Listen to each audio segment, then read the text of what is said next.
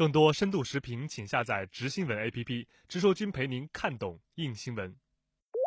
针对当前的香港局势，环球时报总编辑胡锡进在接受深圳卫视专访时就指出，禁止蒙面规例推出后，对事态的发展产生了一定的积极影响，但目前局势仍在博弈中。有一种观点呢，认为呢，就是这个地方呢，大型机会减少了，参加示威的人数减少了，这个呢，反映了一种呃基本民意的在悄然变化，尤其是那些中间的人，嗯，他们呢，嗯，不太愿意再参与示威了，觉得呢。这个形势总这么下去不行，呃，这是呃一个积极的动向。但是另外一方面呢，我觉得这个形势两个动向在博弈，它处在十字路口上。那么也许呢，呃，就是经过反蒙面法这样的，它毕竟还是有一定的震慑作用。那么有可能呢，使局势逐渐逐渐的往下这个走。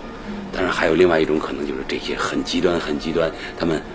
制造出了一些事端，一些事件可能给局势造成新的刺激，出现一些嗯新的激化点，这种可能性不能排除。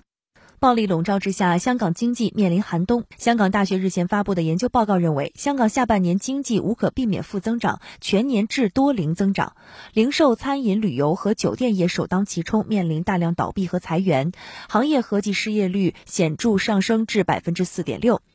香港特区行政长官林郑月娥指出，香港经济的严峻程度已经超过此前的非典等危机时期。胡锡进认为，通过政府与社会各界的共同努力，未来的大趋势会逐渐平静。但香港社会要恢复元气、恢复和气，还是需要一段较长的时间。嗯，可能需要相当长的一段时间，就是让大家呢，嗯，逐渐的，整个香港社会理解这个局势的一些深层的东西，比如香港和内地。是真正的亲缘关系。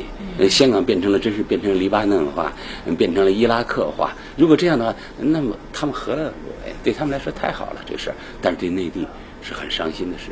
所以呢，我觉得这个利益一致，一定要让香港人明白这一点，就是他们的利益跟内地是一样的，是一致的，而跟美欧是不一致的。比如像这些基本的东西，需要香港人慢慢的体会。